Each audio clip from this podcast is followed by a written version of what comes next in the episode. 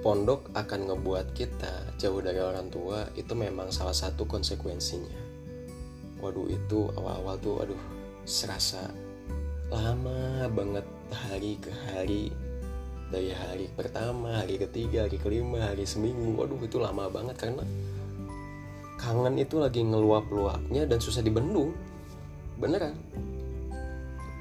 Lagi makan keinget ibu lagi sholat keinget bapak lagi doa keinget HP ya pokoknya pengen bawanya pengen ke rumah pengen pulang pengen kabur gitu. Wah itu stres banget awal-awal.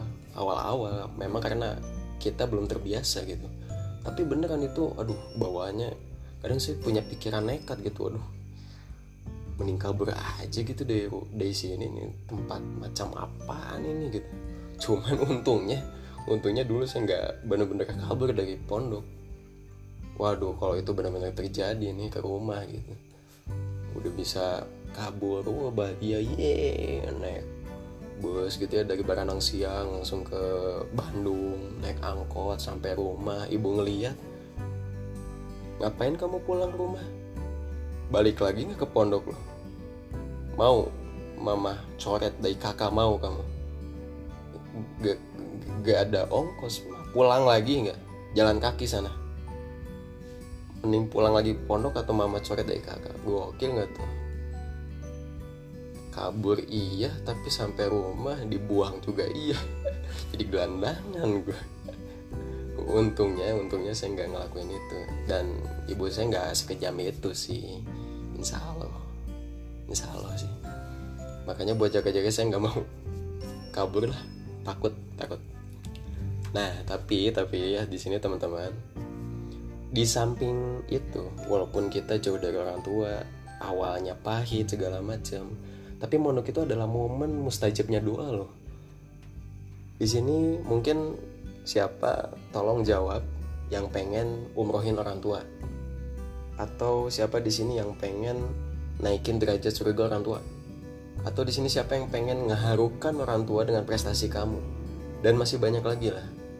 Pengen kan bagi kamu yang jawab iya Nah, di momen mondok ini adalah momen di mana doa kamu akan mustajab dan kau bisa minta itu kepada Allah. Silakan. Karena mondok itu kita ibaratnya dalam keadaan musafir nih, dalam keadaan berpergian jauh untuk mencari surganya Allah, untuk menggapai surganya Allah. Makanya momen mondok itu benar-benar dimanfaatin doa sebanyak mungkin. Bahkan kamu harus punya gambaran ke depan itu kamu pengen apa dan kamu bisa curhatkan semuanya kepada Allah. Contoh misalkan lima tahun ke depan kamu pengen udah punya mobil sama tempat tinggal. 10 tahun ke depan udah bisa hajiin orang tua. 15 tahun ke depan kamu pengen punya bisnis di lima negara. Atau bahkan 20 tahun ke depan kamu pengen umroh sama istri kedua. Eh sampai situ. Ya maaf maaf. Ya intinya adalah gambaran masa depan itu kamu bisa desain dari sekarang dan kamu uh, kasih itu proposalnya kepada Allah. Kamu pengen apa aja dan mudah-mudahan dengan seperti itu Allah juga punya gambaran untuk kamu menggapai keinginan kamu tersebut. Ya jadi persiapin dari mondok siap-siap.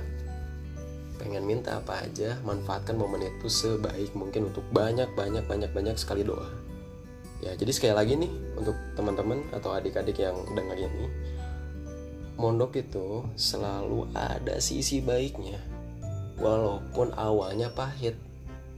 Tapi dari situ yang saya pandang nih kita akan belajar dalam realita hidup pun seperti itu loh di luar pondok. Ini nggak hanya di pondok ya tapi di luar pun seperti itu. Ada kalanya pahit ada kalanya manis. Awalnya pahit tapi kalau kita bisa benar-benar melewati ujian itu berhasil melewati ujian itu maka ada manisnya nanti belakang. Pondok pun sama.